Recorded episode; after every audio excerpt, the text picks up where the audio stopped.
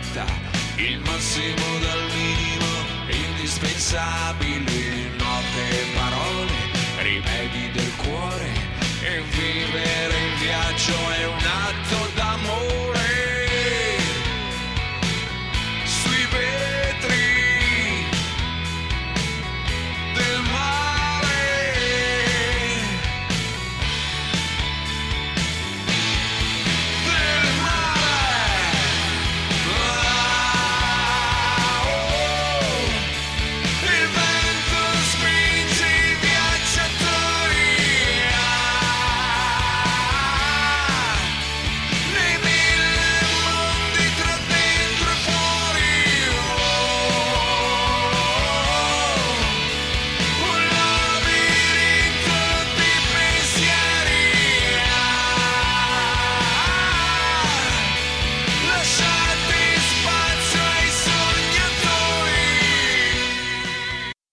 Buon pomeriggio, sabato 18 febbraio in diretta qui Radio Cooperativa con Spazio Scenico, alla voce con voi Giorgio. Ospiti di questa puntata di Spazio Scenico sono due noti attori di cinema, teatro e televisione. Il primo ospite che sentiremo fra poco dopo la pausa musicale è con noi per la prima volta, è un artista sino-italiano arrivato a 11 anni in Italia insieme alla madre con lui parleremo dello spettacolo Arle Chino, traduttore e traditore di Due Padroni, che racconta il conflitto interiore tra essere italiano e cinese, raccontando la sua storia, la sua, della sua famiglia, ma anche lo fa con molta ironia e comicità. Spettacolo che potrete vedere ovviamente e l'invito a non perdervelo domenica 26 febbraio al Teatro Quirino di Vigonza alle 18, organizzato da Echidna Cultura. Nella seconda parte invece un gradito ritorno qui a Spazio Scenico, quello di Eleonora Panizzo, con cui parleremo dello spettacolo Tutta la vita che andrà in scena giovedì 23 febbraio al Teatro di Milano, che pone degli interrogativi che più o meno tutti ci facciamo ad un certo punto della nostra vita, analizzando se il percorso che stiamo facendo è coerente o meno con quello che desideriamo. È un po' uno spettacolo e poi anche uno spettacolo molto particolare tra tra dialogo su varie tematiche e improvvisazione teatrale che si intitola Fratelli, esercizi di coesistenza, ma ne capiremo meglio poi insieme alla nostra ospite. Noi facciamo una pausa musicale e iniziamo la puntata di Spazio Scenico. Buon ascolto.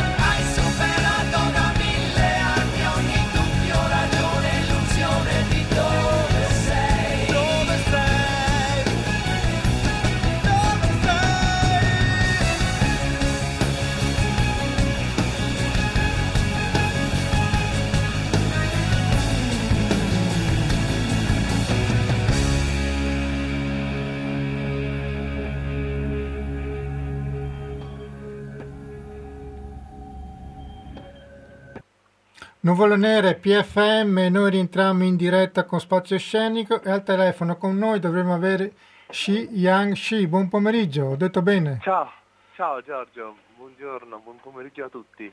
Grazie di cuore di essere con noi. Allora, Shi Yang Shi è arrivato in Italia a 11 anni dal nord della Cina, scrive libri e spettacoli teatrali per raccontare l'esperienza di un sino italiano alle prese con problemi della sua generazione. Ha lavorato in televisione alle trasmissioni Le Iene, nel 2017 è uscito per Mondadori Cuore di Seta dove racconta il suo viaggio verso l'Italia e ci trasporta nel suo mondo di giovane cinese cresciuto nel nostro paese. Domenica 26 febbraio potrete vederlo al Teatro Quirino di Vigonza con Narle Ciano, servitore e traditore di due padroni, organizzato da Echidna Culture. Saluto anche a Cristina Palumbo, sei in ascolto. Tra suoi ultimi film eh, c'è Effetto Domino che racconta le vicende finanziarie qui in Veneto e che potrete vedere su Rai Play, poi Falla girare di Giampiero Morelli e Il ragazzo e la tigre di Brando Quilici.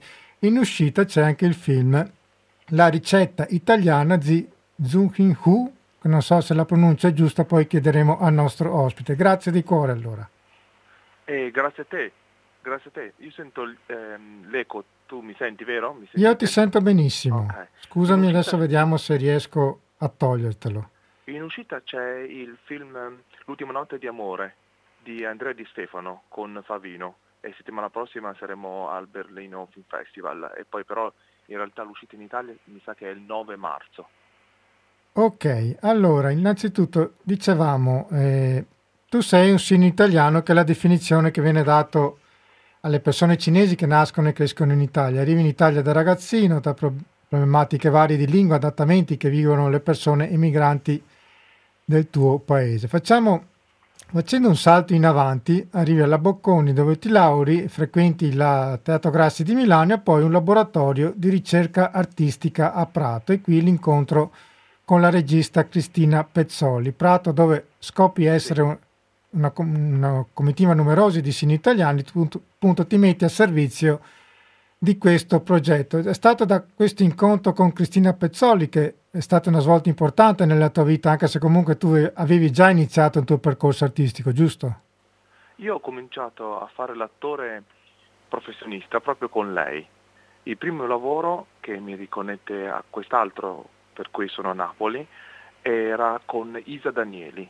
Ero Schweizer, Schweizerkas, eh, Schweizerkas, il secondo figlio di Madre Coraggio nello spettacolo Madre Coraggio appunto di Brecht e guadagnai mie- con le mie 80.000 lire mi sa a- al giorno, lasciando perdere di guadagnare 800 euro al giorno come traduttore, eh, 800.000 lire al giorno, Ok. quindi un rapporto di 1 a 10 all'ora. Però eh, sì, con Cristina io ho cominciato a fare l'attore diciamo, di teatro indi- indipendente nel 2009 a Prato, seguendo lei e Letizia Russo nel progetto PPP, eh, fondando Compost Prato, che poi è un progetto che ha chiuso nel 2016, sempre a Prato.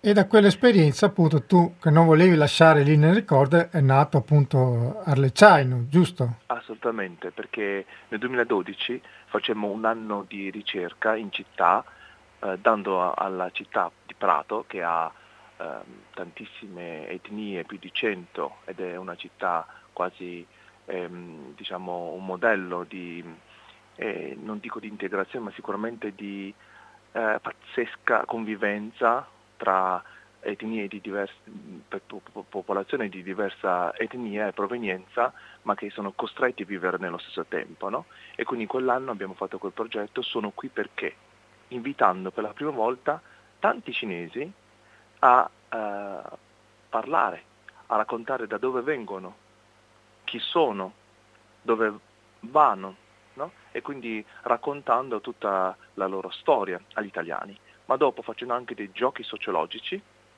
sono, eh, per esempio Via i cinesi da Prato, un gioco potentissimo eh, in, eh, circa nell'ottobre del 2012 e poi da tutta questa sintesi è venuto fuori il mio di Anthropolaroid, cioè rispondere alla domanda chi sono, da dove vengo, dove vado e lo spettacolo che racconta nella prima parte eh, le mie radici culturali che non conoscevo perché sono arrivato a 11 anni in Italia e poi ehm, la mia riprogrammazione culturale, fare lavapiatti, primo giorno di scuola, fare, comprare per sette anni e nello stesso tempo di traduttore, di lusso perché sono arrivato a tradurre dopo una decina di anni a Xi Jinping, a fare la sim, il simultaneista, ad abbandonare la Bocconi per fare la Paolo Grassi ed essere anche bocciato dopo un anno. E, però continuare a insistere sulla strada del, dell'artista, dell'attore e arrivare a Prato a raccontare i, i, due punti di vista opposti uno all'altro, ma insomma abbastanza difficoltosi da assumere su, su, addosso a un, uno che sta in mezzo, no? a un sino italiano, come è ben detto, che sono il punto di vista del fondamentalista italiano, che getta le colpe di tutto quello che è accaduto a Prato al cinese, e il fondamentalista cinese, che invece le rigetta all'italiano, in particolare rispetto alla morte dei sette operai di Prato, quelli del primo dicembre 2013. Io ero lì. E quindi tutto questo racconto in un'ora e quaranta eh, da passare al pubblico e chiedere cosa facciamo insieme.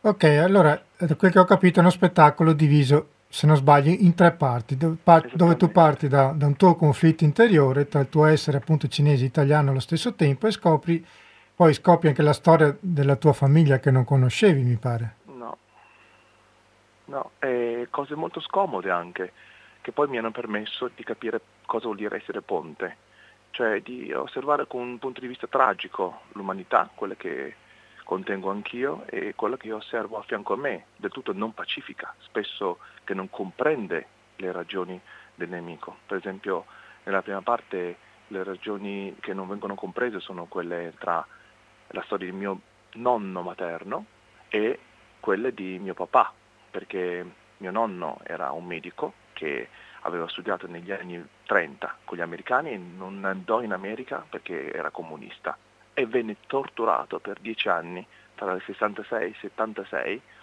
dalle guardie rosse.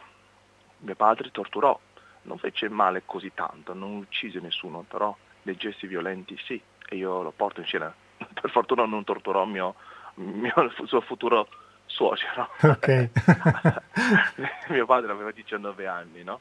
E io racconto anche il suo essere guardia rossa, se vuoi camicia nera, comunque roba pesante che io non conoscevo, ho scoperto una notte in un'intervista dal capannone dove lavoravo, che era il nostro teatro, grazie alle domande fatte da Cristina, mia padre, e io gli stavo lì a tradurre, e scioc- ero scioccato dalle risposte, e, e la Cristina che è mancata qualche anno fa, però mi diceva non giudicare tuo padre, quanti sogni pensi che i giovani di oggi, 19 anni, oggi abbiano, di ideali che vanno al di là dei loro bisogni personali, no?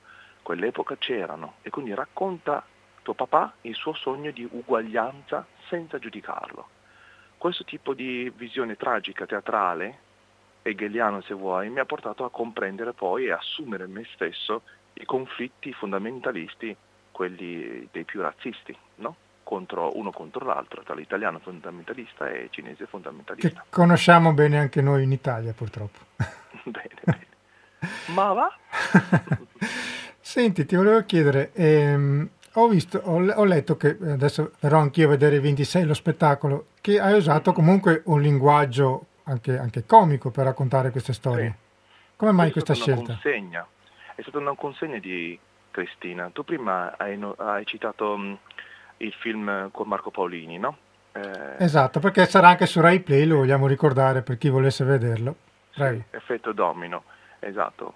E um, noi quando eravamo, vabbè, cioè da, ci sarebbe anche da citare altri film eh, gi- girati proprio nel Veneto, tipo eh, Shen Li è il poeta che poi in, in, in italiano il titolo è Io sono lì, sempre prodotto da Iole Film di Padova.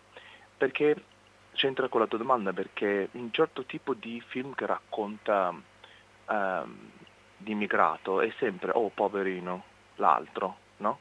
E povero l'altro che appunto dobbiamo compatire, è una visione molto distorta della sinistra italiana a mio avviso e anche sì, con... e, e, quindi poverino compatiamolo, dobbiamo esaltarlo, dobbiamo restituire, riscattarlo, eccetera. E quindi c'è un gusto sempre melense, melense però che non parte poi dalla realtà dei fatti, perché anche gli immigrati sono esseri umani, hanno tutto il loro mondo, no? E quindi e la consegna da parte di Cristina, che è stata coautrice del testo e regista, era quella di mm, non raccontare in modo melense, bensì tragicomico. Quindi ehm, questo genere eh, della tragicomicità mi porta a far fare un allenamento, una palestra al pubblico che continuamente salta da una partecipazione anche emotiva uh, forte a delle risate grasse. E quindi far capire come si possono uh, far emergere tutti i colori di una convivenza, non soltanto una parte di essa. Ok, ho letto che tu sei tra i pochi sino italiani che hanno deciso di fare l'artista, ma comunque mi pare che le cose con l'ultima generazione stanno anche fortunatamente un po' cambiando. Prima di proseguire con Arlecciaino, ti faccio una domanda, Mari, probabilmente anche un po' banale, ti chiedo scusa se in caso. Tra i miei idoli di ragazzino c'è un artista cinese di cui ho visto tutti i suoi film, che rivedo ancora quando li trasmettono, ed è Bruce Lee. per me è un mito. è stato uno dei primi ad esportare la cultura cinese al mondo e cosa, che, cosa rappresenta per voi, se lo è stato, se lo è ancora? Beh, per noi dici cinesi o per noi artisti no, sino italiani? Per voi anche cinesi, sì, anche in Cina co- ah, cosa rappresenta? Sì posso dire soltanto cosa rappresenta per me, perché io sono abbastanza sganciato anche dalla okay. Cina, ci vivo, non ci vivo più da 32 anni, eh, sono arrivato a 11. Comunque e... ci torni ogni tanto, giusto?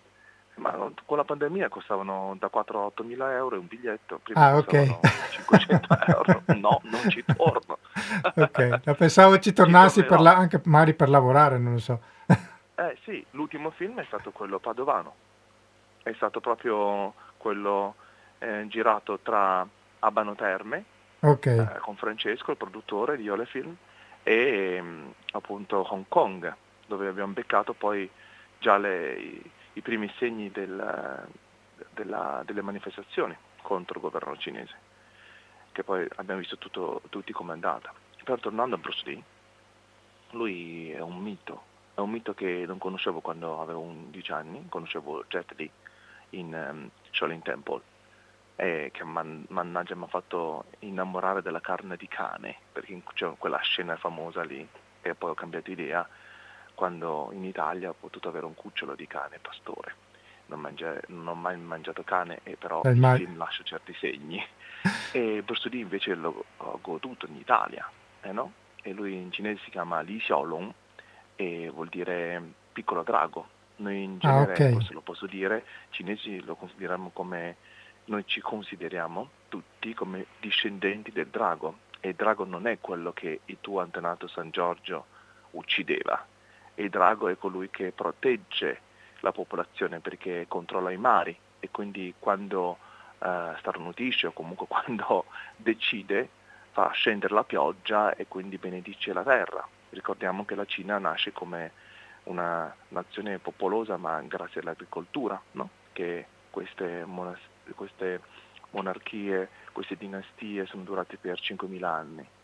Quindi il drago è, il piccolo drago è un segno molto propiziatorio. Lui poi ha fatto il grande salto, è riuscito a portare eh, gli arti marziali e i film capa e spada eh, al tempio del cinema, no? ad Hollywood, finendo poi tragicamente come suo esatto. figlio in quelle circostanze misteriose, quindi creando nel mito il mito della morte pure. Quindi veramente io quando vedo, ho una foto sua, eh, cioè una maglietta con un'immagine sua, quando la indosso mi sento sempre incoraggiato, perché la forza degli artisti, in questo caso attori, è che lascia un segno che poi anche se muore in qualche modo va avanti, come il messaggio della Cristina Pezzoli. Lei era madre di quattro figli e recentemente ho visto come a Pisa e Firenze in eh, quattro spettacoli eh, entro 48 ore, è stato veramente un tour de force, c'erano tre mattine di studenti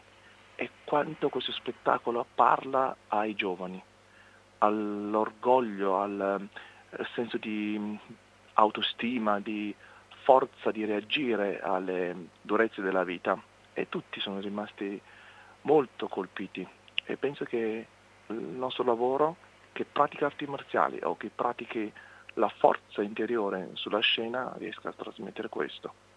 Ti volevo chiedere, il titolo è, è molto particolare, l'Arlecchino servitore di due padroni. Hai inserito...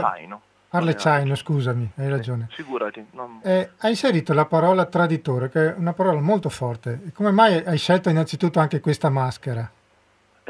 Eh sì, perché mh, mm, lo capirete, lo capirai alla fine dello spettacolo, ma non te lo Ok, va bene. A un certo punto eh, c'è questa parola ehm, che è malattie del mio cuore. Ad un certo punto eh, ognuno per crescere ha bisogno di vivere i, la cultura dei padri e delle madri eh, come un muro con cui controba- con cui, contro cui scontrarsi anche per um, capire chi sono, no? Perché da lì arriviamo nel bene e nel male. E diventare banana, questo lo posso dire, cioè giallo fuori bianco dentro, che è un termine dispregiativo usato in qualche modo per sfottere noi cinesi cresciuti in Occidente, diventarlo, assumerlo, vuol dire capire dove io tradisco consapevolmente la mia cultura d'origine e tradisco anche però consapevolmente la cultura del luogo che mi nutre e di cui ho preso la lingua, la cultura, no? ho preso tante cose, ma alcune le devo tradire, perché scelgo. E fare questa doppia consapevolezza è difficilissimo, ogni giorno bisogna praticarlo, spesso il più facile delle cose che accade ancora oggi, anche per le seconde generazioni, non è vero che mh, le seconde generazioni vivano meglio, sì, hanno più opportunità, ma certe dinamiche non sono cambiate a livello strutturale, anzi, lo vediamo con eh, chi ci governa. Esatto. Però, eh, il punto è che spesso diventi un rifiuto doppio di te stesso e quindi ti rifiuti doppiamente dentro, eh, ti tradisci doppiamente e questo è un peccato. Ho visto tra le immagini dello spettacolo che è un costume di scena molto particolare dove sono rappresentate varie figure note, presumo siano figure importanti per te. Sì, lo, lo, sono. Arriva da un'intuizione sempre di Cristina che mi vedeva dopo quell'anno di ricerca eh, di, a Prato con il progetto Sono qui perché ehm, come un crash aereo o piuttosto cioè un, un, insieme di pezzi non organicamente sistemati di identità. Eh, oppure mi vedeva come eh, un amico di suo figlio, uno dei figli che giocava a calcio e aveva questo problema dei degli occhi, che un occhio era governato bene da, no? da cervello, l'altro occhio era governato male da un'altra parte del cervello, quindi andare a calcio c'è un problema di coordinamento. E lui dice, voi siete un po' così, avete un, un, un navigatore cinese, per cui quando arrivano i cinesi diventate tutti molto, come in modo calmaleontico cinese. E poi con gli italiani, con i vostri amici che sono maggior parte italiani, diventate italiani però non c'è una cosa regolare e fluida interna, all'interno di questi passaggi. No? E quindi il vestito, che è una pelle dentro che viene fuori eh, a livello no, eh, immaginifico estetico, è un insieme di immagini che sintetizza questa roba. Quindi c'è Sofia Loren, c'è il drago sul cazzo, c'è ehm, Totò che mangia la pasta, c'è il scimmiotto, c'è un sacco di cose, di cui però io non avevo fatto minimamente una sintesi. Ok. E per quanto riguarda la scenografia, senza svelarci troppo, tu punti più sulla forza eh, d'attore o comunque avrai degli oggetti in scena che in qualche modo ti rappresentano? Guarda, la scenografia è, uh, doveva essere essenziale ma non lo è del tutto perché la Cristina cavalcava i più grandi teatri, però con Nido di Ragno, che è la cooperativa, anzi la cooperativa CMC, ma Nido di Ragno è la parte di CMC che gestisce la distribuzione dei miei due monologhi, noi dobbiamo andare in giro e quindi abbiamo questi rotoloni eh, che vedrai, delle carte di riso che sono il fondale su cui viaggiano le storie dei miei antenati, ma anche dopo di loro le mie storie. Eh, non posso svelare altro, però eh, che siano i costumi di Rosanna Monti. O questa scenografia poi ripresa da Nido di Ragno.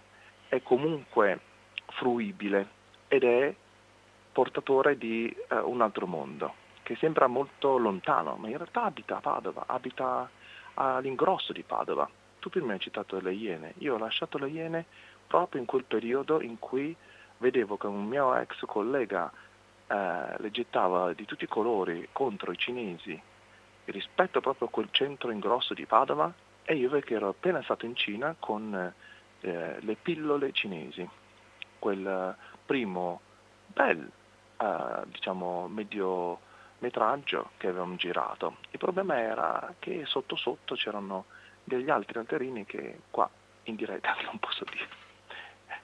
Ok, ti faccio un'ultimissima domanda perché siamo quasi uh, allo scadere. So che sei anche scrittore, hai scritto un libro Cuore di seta. Dove lo possiamo trovare? Lo porterai anche in tournée, negli spettacoli? Sì, lo porto sempre con me grazie all'organizzazione dei Mondadori perché mh, il pubblico, soprattutto i ragazzi, si sentono uh, incuriositi dalla mia storia e vogliono fare loro il mio cuore di seta. Quel libro è nato su commissione dopo questo spettacolo e dopo che mi hanno visto alle invasioni barbariche quando c'era con la Bignardi. E i ragazzi però sono i destinatari di questo libro e in questo libro svelo l'altro germoglio sbagliato della mia identità, quello omosessuale, che nello spettacolo non c'è volutamente. Quindi io spero che poi parte del pubblico sia interessato ad acquistarlo perché a me non interessa vendere i libri, mi interessa che una, un incrocio di diversità come la mia possa essere raccontata in modo che la gente possa aprirsi uno verso l'altro, perché siamo tutti diversi come che c'era scritto sopra il, um, l'ex manicomio di Milano, da vicino nessuno è normale. La bellezza appunto dell'essere umano la, la, sua diversità. E so che hai creato anche dei gruppi social dove aiuti i ragazzi omosessuali, giusto? Ah, sei informatissimo. Cioè, abbiamo un gruppo WeChat di mm, Pride Family dove c'è mia madre, c'è anche un padre cisessuale, cisessuale eh, quindi etero, di un figlio sino-italiano. Ci sono due mamme, c'è la Benedetta Renier che ha scritto il libro a 10 km in là perché è madre insieme a Gili, sua moglie di Valentino. Loro vivono a Trieste, una è Cristina e l'altra è Scendenese. Poi ci sono tanti altri ragazzi tipo Davide eh, cinese e Roberto che si sono sposati l'anno scorso.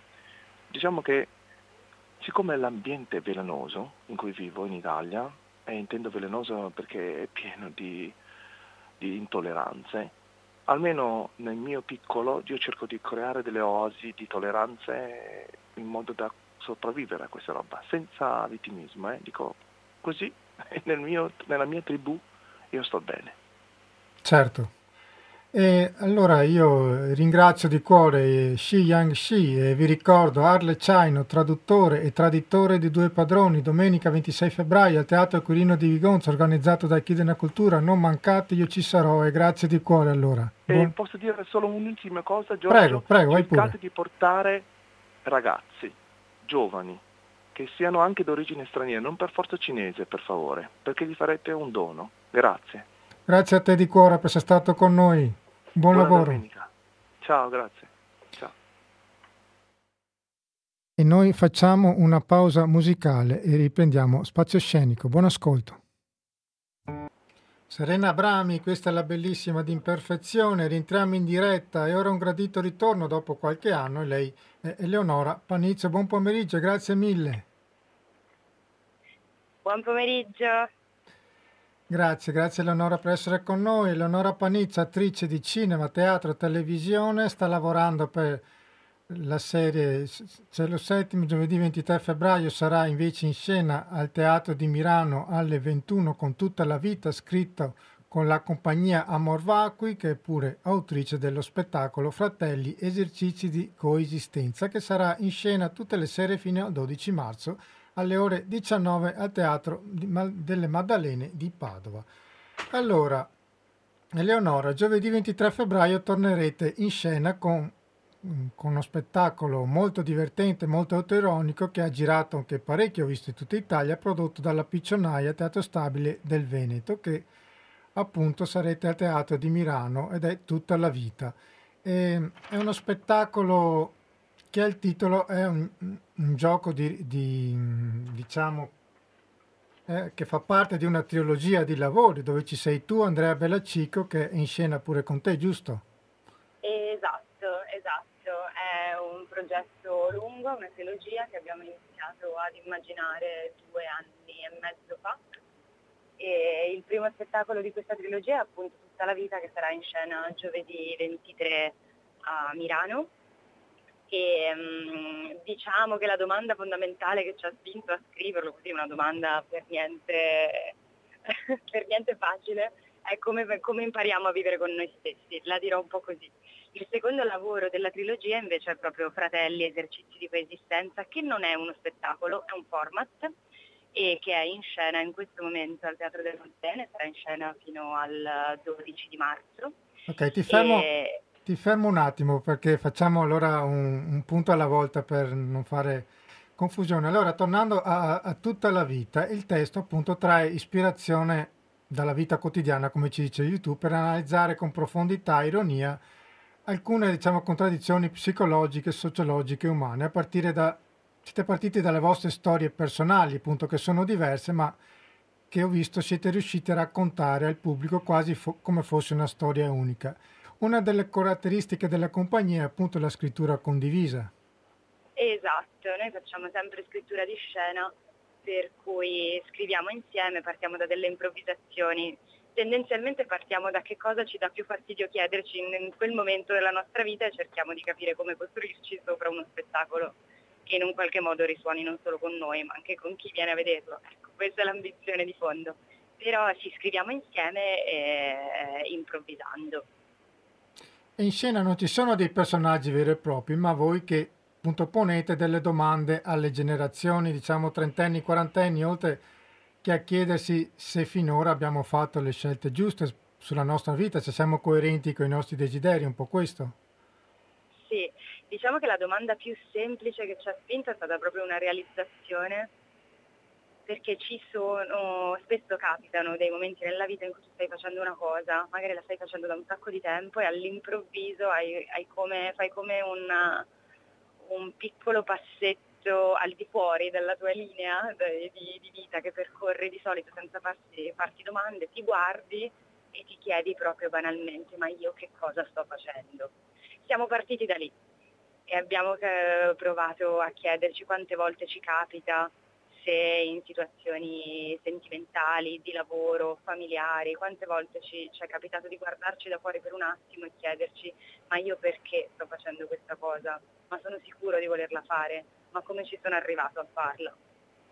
E sono sicura di voler continuare a farla senza farmi alcuna domanda ora che mi sono visto ho voglia di rimettermi in discussione. Tutto quello che ci ha spinto è proprio chiederci come si fa a vivere bene con noi stessi una domanda così leggera, irrisolvibile di base, insomma. Però questo scel- è quello che, che ci ha spinto a scriverlo. E la scelta di averlo fatto davanti ad un pubblico, eh, siete senza scenografia, siete proprio diretti al pubblico? eh, penso Sì, ci- non abbiamo nulla, non abbiamo nulla, ci sono pochissimi elementi e non tutti posso svelarli perché, perché se qualcuno viene a vederlo oh, giovedì gli rovino, gli rovino le sorprese, però ci sono pochissimi elementi di scenografia, posso dire che c'è una corda, posso dire che c'è una sedia, non sono in relazione tra loro e ci sono gli elementi a sorpresa, però una cosa che ci piace di come tipologia di teatro è proprio il rapporto diretto con il pubblico, per cui la frontalità parliamo appunto non attraverso dei personaggi, ma più delle figure, più- non siamo né noi. È, è una cosa che parte Aspetta perché ti- adesso ti sto sentendo un po' a, a- a tratti, comunque pro- prosegui pure. Pronto? Non sentiamo più Eleonora, ci sei Eleonora? Io ti sentivo Giorgio. Perfetto, sei tornata. Eccoci, eh, sono tornata bene. C'era la galleria, spero di no. Perché sì, stiamo andando a Pistoia per fare un altro spettacolo e purtroppo c'è il momento delle gallerie. Ok, maledizione, comunque prosegui pure. Ehm, quindi no, la cosa che ci piace di più su quel tipo di lavori è proprio il rapporto diretto con il pubblico, per cui appunto è molto frontale, c'è pochissima scenografia, non ci sono i personaggi, non è che siamo noi in scena, ma siamo delle figure che partono da noi e cercano di allargarsi il più possibile per eh, cercare di trovare quei punti comuni tra noi e il pubblico. Perché ho visto un pubblico molto divertito e ho visto anche quando sono venuto a Campo San Piero a vedervi e tra l'altro vi ha applaudito tantissimo alla fine. Ma oltre alle domande che voi ponete, cos'è che secondo voi il messaggio che arriva al pubblico? Un invito ad ascoltarsi? Avete avuto, so, un confronto con il pubblico riguardo allo spettacolo? È un invito ad ascoltarsi, sì, sicuramente sì, è un invito ad ascoltarsi che secondo me è molto legato proprio allo spazio del teatro anche, cioè è un invito a prendersi quell'ora, due ore per stare in un posto altro con delle persone in presenza che sono lì e che ti parlano, che ti salutano, che ti vedono, che cercano di lasciarsi guardare. Ed è un invito a prendersi del tempo per, eh, sì, per ascoltarsi, per farsi delle domande che magari nella quotidianità, nello scorrere, uno non trova il tempo o la voglia di farsi. Il tutto con grande autoironia, perché chiaramente che possiamo risolvere noi? Nulla, per cui è solo, è solo un invito a guardarsi anche con molta semplicità. Anche perché c'è una frase molto significativa che ho colto dal vostro sito che dice la vita è una ed è sempre tutta alle nostre spalle e sempre tutta davanti a noi. Quindi la- Sì. una possibilità di svolta c'è sempre. Sì, a noi aveva colpito questa cosa perché la frase eh, tutta la vita, mm, che, che non è una frase tra l'altro, però eh, ogni volta che lo diciamo, eh, ma è tutta la vita che faccio questa cosa, quanto voglio andare avanti così, tutta la vita, ha sempre qualcosa di, contiene sempre un po', un po' di fine. E invece lì, lì, un po' così, un click che ci ha fatto che ci ha fatto fare è stato pensare che tutta la vita non è, cioè arriva fino a un determinato punto, cioè tutta la vita arriva fino al punto in cui io finisco di affermare questa affermazione, il resto è tutto dopo. E per tutti è così. Cioè, arriva ad un punto che forse ormai la strada è quella e quindi... Sì, esatto, la possiamo vedere così, ormai la strada è quella, quindi non posso fare più niente, oppure invece posso dire, vabbè, e perché non cambiare?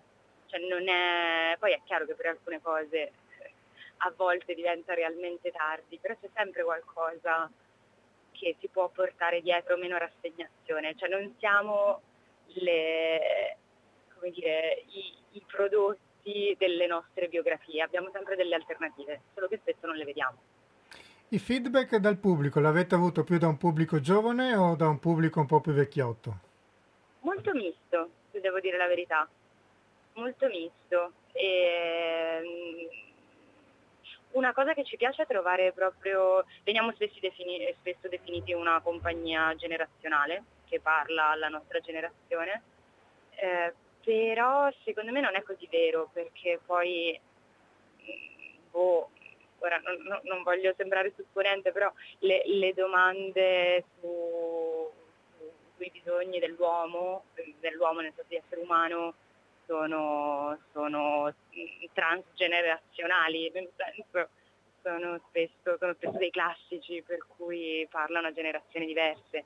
Poi che il nostro linguaggio sia più in sintonia con la nostra generazione, questo, questo è probabile, nel senso che proprio come compagnia cerchiamo sempre di chiederci qualcosa che ci sta a cuore in quel momento, per cui chiaramente le domande che ci facciamo crescono con i nostri anni, che non sono neanche poi così giovani, se proprio devo essere sincera, però crescono con noi, per cui il linguaggio sicuramente è generazionale, le domande secondo me no. Infatti ci, i feedback sono i, i punti che risuonano risuonano anche in generazioni diverse in modo molto simile. Certo, è un progetto sempre realizzato dalla compagnia Morvacqui che sta andando in scena in questi giorni, si intitola Fratelli esercizi di coesistenza e fa parte di Solo risposte sbagliate, sarà in scena tutte le sere fino al 12 marzo alle 19 al Teatro delle Maddalene di Padova. Innanzitutto ti volevo chiedere cosa, cos'è Solo risposte sbagliate, che tipo di progetto è? Solo risposte sbagliate è un contenitore, cioè un insieme okay. di è un'idea di Lorenzo Maragoni, che è il regista della nostra compagnia, che ha progettato questa cosa, che sono una serie di lavori che si svolgono tutti al Teatro delle Maddalene ed è parte dall'idea di chiedersi come relazionarsi al pubblico in un modo diverso tramite il teatro, cioè cercando di coinvolgerlo il più possibile e um, ha più cose al suo interno. Il primo lavoro che è in scena appunto adesso fino al 12 marzo è Fratelli, esercizi di coesistenza. Poi ci sarà uh, Talismani che è invece una collaborazione con il premio Campiello e Universerie che è invece un progetto che portiamo avanti con la nostra compagnia con la Morvaco col Teatro Stabile del Veneto ormai da sette anni, è un progetto che vede la collaborazione dell'Università di Padova, degli studenti dell'Università di Padova e um, cosa mi manca è maturazione, che invece è un progetto di scoperta di giovani compagnie del territorio e non, che stanno indagando nuovi temi e andranno, sono tre o quattro compagnie, ora non vorrei sbagliare, che andranno in scena appunto sempre nel mese di maggio, nei fine settimana. E, e tutti questi lavori si interrogano su come rapportarsi al pubblico sia a livello di contenuti, che cosa può interessare di più in questo momento, sia a livello di forma, come ad esempio Fratelli, esercizi di coesistenza, è un format, non è uno spettacolo, ci tengo a dirlo, non è uno spettacolo, eh, ehm, e, e si chiede proprio come si può costruire uno spettacolo dal giorno 1, il cui titolo è appunto Fratelli esercizi di coesistenza, che dovrebbe essere il secondo lavoro della nostra compagnia, in collaborazione però con il pubblico quindi il pubblico può vedere le prove, peraltro totalmente improvvisate, eh, già, dal, eh, già, dal, primo giorno di come si può iniziare a costruire. Ora cerco di spiegarlo meglio perché è un progetto sì. totalmente pazzo. Infatti è molto, è molto particolare. Sono, Infatti, sono 20 serate. Esatto.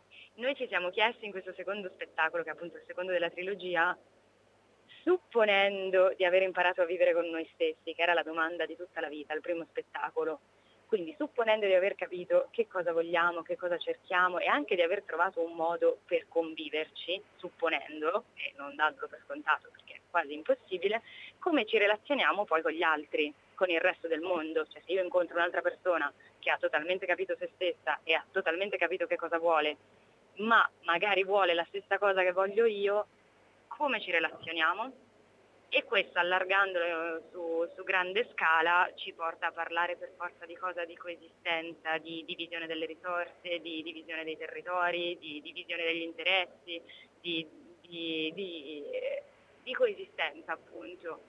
E abbiamo deciso di parlarne iniziando dalla cosa più piccola che, che conosciamo, cioè partendo dalla coesistenza tra fratelli che è un po' l'esercizio di coesistenza, il primo con il quale ci rapportiamo e anche il più comune, quindi abbiamo deciso di partire da lì.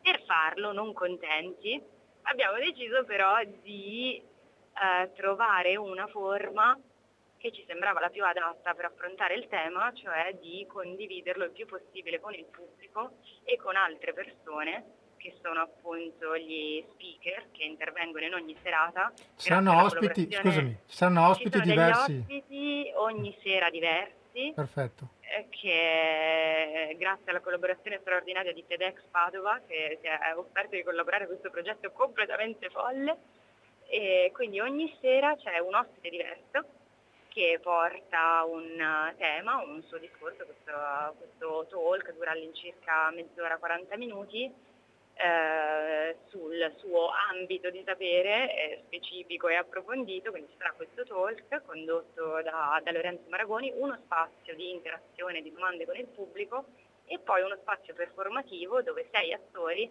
porteranno in scena un'improvvisazione di circa mezz'ora. Se ce li vuoi nominare. portati dal talk. Ci vuoi anche nominare gli attori che saranno... Gli attori in scena, ma certo volentierissimo, perché sono Gaia Magni, Giulia Briata, Elena Ferri, Massimo Scola, Andrea Bellacicco, che è il nostro, il nostro collega, insomma, fondatore della compagnia Morbacqui, e, mm, aspetta chi ho saltato, e Cristiano Parolin, con assistenza alla regia di Tommaso Fermariello, assistenza fondamentale in questo, in questo progetto. E loro nella seconda mezz'ora del della serata appunto improvvisano sui contenuti del talk e sui contenuti che interessano lo spettacolo che appunto parla di coesistenza partendo dalla coesistenza primaria tra i fratelli.